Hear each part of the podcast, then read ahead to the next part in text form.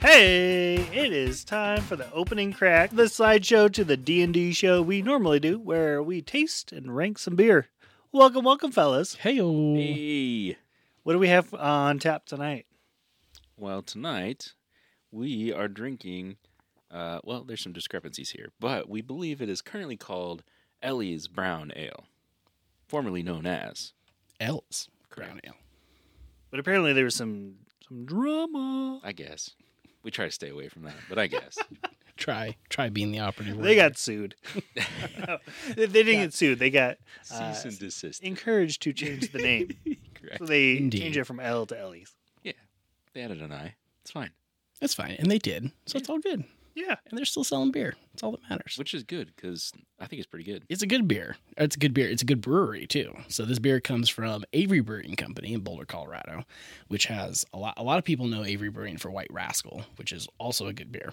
Um, but this one that we're talking about tonight is an American brown ale that is pretty solid for the most part. Yeah, I'm getting a lot of like nutty and chocolatey notes to it. Yeah, I definitely pick up on the the nuttiness to it. It's it's got to be some kind of a darker nut too. It's almost like right on roasty even. Right. I, I think it's a it, it comes across as a a warm beer on the front with like a chocolatey clean finish to it. It's like you hit that note and the, but it doesn't stay on your palate very long. It's it's a really nice beer. Well rounded. You know, I'm kind of surprised they didn't name this as a nut brown ale. Like I'm getting a lot of nuts. Like more on like the darker like a walnut on the that end of things. Sure. Yeah, what's uh what's this one look like? Who's got Oh. the can? I got it. Uh this is a cool one. There's a chocolate lab on the front of it. He's a cutie. Good doggo. Uh, I think that was the original L's uh based on the website that they description that they sent to us. Oh, that's a cool one.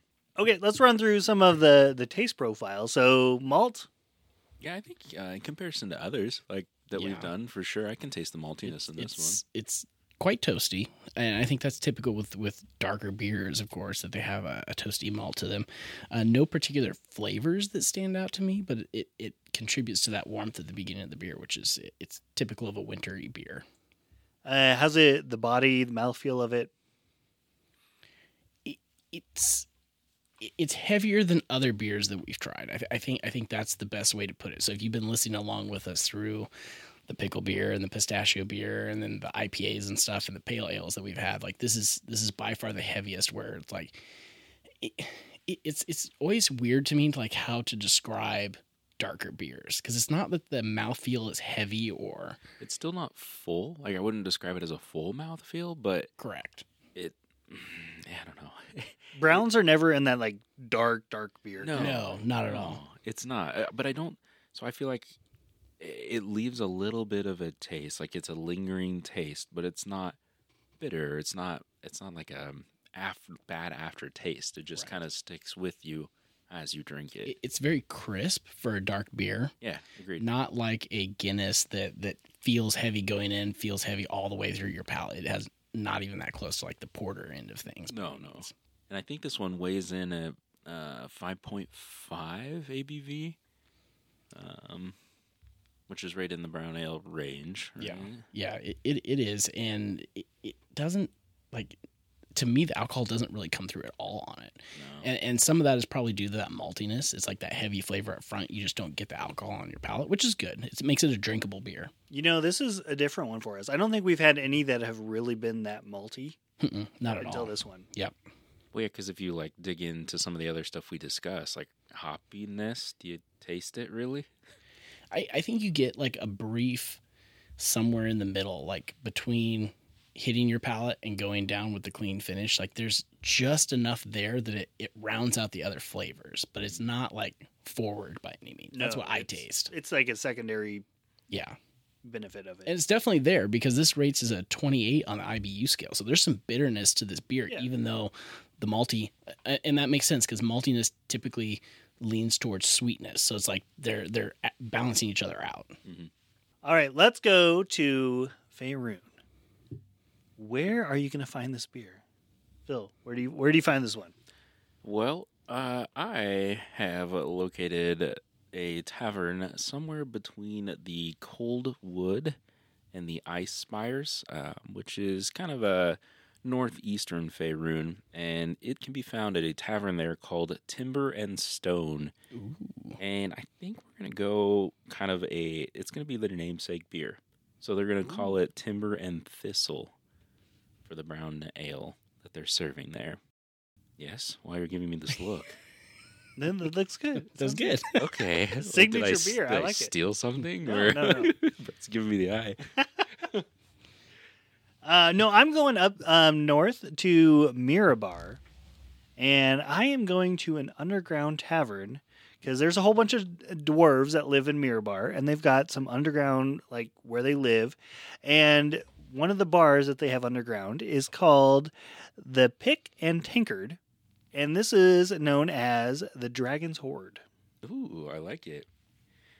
All right, guys, I'm gonna step out for just a second. I will be right back. All right, apologies, all. Ross had to step away for a second, but uh, while he is out, we have invited Carl to uh, step in for us. and- Hey everybody, how's it going? Oh, geez. Hey, Carl. Mm. Welcome, Carl. Hey, Going. thanks for having me. I really like the opening crack. What- What's the problem, guys? Um, well, Carl, anyway, Carl, they- um,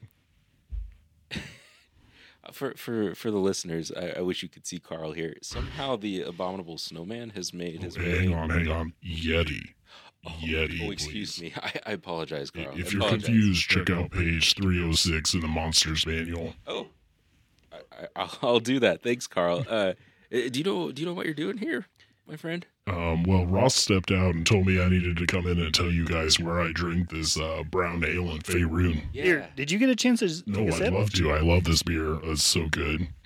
Damn. Oh God, yeah. That's that's that's my jam right there, boys. Uh, so, Carl, uh, we were just talking about where you would find this in Faerun. So, where are you going to find it? Oh man, I, I pick this up in Raven Rock all the time at uh, uh, the Roost. Um, it's called the Frostfire Brown. It's good stuff, man. Okay. Y- y- y'all heard about that place? Like, there's like a wizard that comes down and it's like they start the brewing process and he like waves his staff and it's like boom, Frostfire Brown. It's awesome. Oh, do they know you by name there? Oh yeah, I'm in there all the time. Oh, okay. Like it's, it's kind of like an episode of Cheers. I walk in there all like, "Hey, Carl." It's good to be a regular, Carl. We appreciate Oh it. yeah, oh yeah. There's a there's a lot of beers with my name on them there. Okay, okay, guys, I, I- I gotta go. I think Ross is coming back. So uh, Okay, you peace got a out. long trip home, so thanks, Carl. Yeah, thanks, man. We'll see. We'll see you guys. Hope to hope to be back soon. So we'll see you. All right, later. All right, as Carl leaves us, uh, we're going to switch over to um, where in the challenge rating this one is going to fall in. Ross, welcome back. God, Um, there's we missed so your much beer, hair on but my we're, switch- chair. we're we missed your we missed your challenge rating, or we missed your cup name.